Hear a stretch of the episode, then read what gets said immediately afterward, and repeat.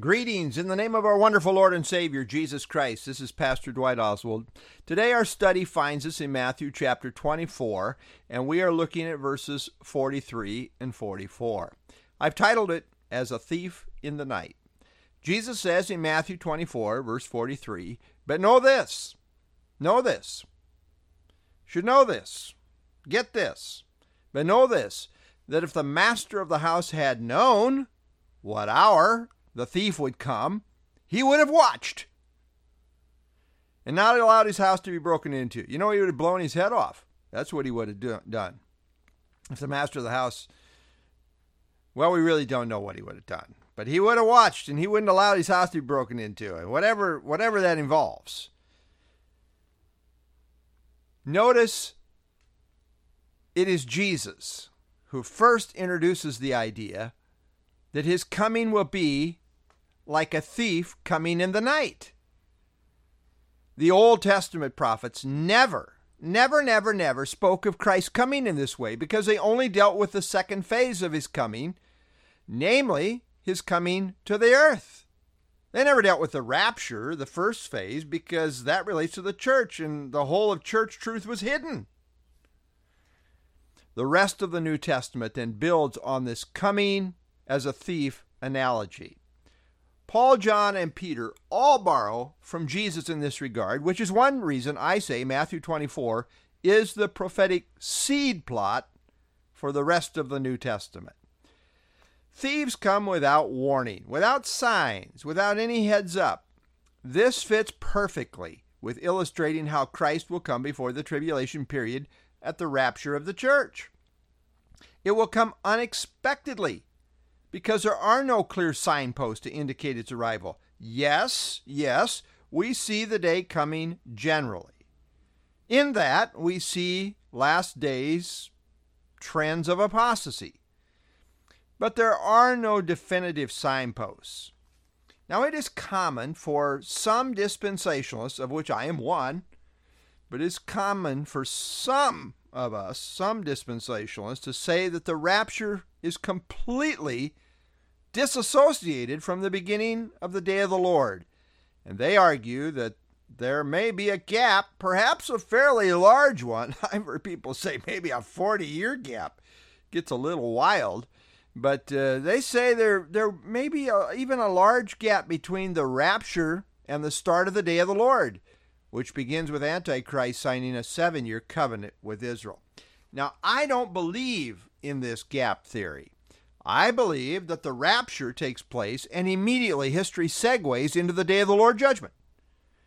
Now, a key reason for believing this, that there's no gap, key reason for believing this, is that here in Matthew 24, verses 43 and 44, Jesus illustrates that his coming will be like a thief in the night. And then as we turn to 1 Thessalonians 5 2, we find Paul saying that the day of the Lord also comes as a thief in the night. Well, what is true of the one is also true of the other because, in fact, they are very closely connected, with both coming unexpectedly as a thief in the night. Matthew 24, 43, 44 reads, But know this if the master of the house had known what hour the thief would come, he would have watched and not allowed his house to be broken into. Therefore, you also be ready for the Son of Man is coming at an hour you do not expect.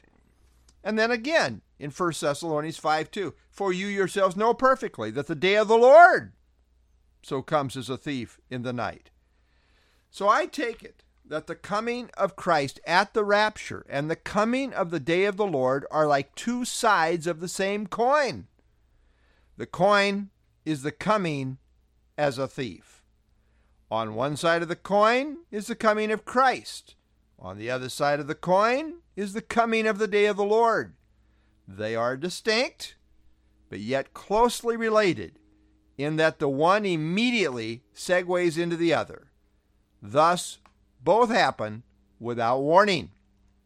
We also see this earlier in the text in verse 40, in verse rather 38 we find the people are carrying on with life in a normal way until until the day that Noah entered the ark. In verse 39, the people did not know until the flood came and took them all away. The single coin here is the word until. On the one side of the coin is until Noah was safely tucked inside the ark, which corresponds to deliverance via the rapture. On the other side of the coin is until the flood of the judgment came, corresponding to the day of the Lord judgment. The rapture comes as a thief in the night, as does the day of the Lord. The one ushers in the other. They are like two sides of the same coin. When the one happens, the other follows. It's an immediate segue. Thus, the rapture, in effect, introduces the day of the Lord, which immediately follows on its heels. Verse 44 Therefore, you also be ready, for the Son of Man is coming at an hour you do not expect. Christ plainly says here that this aspect of his coming, the rapture, will happen when we do not expect it. Now, this is the very opposite of verse 33, which says, When you see all these things, know it is near, at the doors. The only reasonable explanation, in my view, is that there are, in fact, two phases to Christ's second coming. The first phase is totally unpredictable and unexpected. That relates to the rapture. The second phase is predictable for those who will be alive in the tribulation period. The next great event on God's prophetic calendar is the rapture.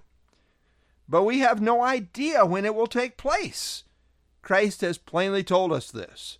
So to set any dates is wrong. Early in my ministry in a service, we were singing the song, What If It Were Today? It has a line that says, Jesus will come someday. I happened to be sharing a songbook with a brother, and when we got to that line, he inadvertently sang, Jesus will come today. Well, I got to laughing so hard I could hardly continue to sing. It was kind of almost funny uh, as I think back on it. Well, Jesus may come today, but we don't know. Uh, many have set dates, they have all been wrong. Uh, no one knows when Christ will come for the church. That is why we are to live ready. We get ready by putting our faith in Jesus as our Lord and Savior. Everything starts there. Without faith, it's impossible to please God. And then we live ready by ever being watchful and vigilant in our daily walk. In 1 Corinthians 1 7, Paul said the Corinthian church was eagerly waiting, eagerly waiting for the revelation of our Lord Jesus Christ. And then at the end of this letter, he signed off by saying, Maranatha, an Aramaic word in 1 Corinthians 16:22. Maranatha literally means our Lord come. Mar means Lord, Anna our, and Tha come. Maranatha, our Lord come. The early church was looking for Christ to come at any time, and therefore greeted one another with this greeting Maranatha, our Lord comes. Perhaps perhaps today. Live ready.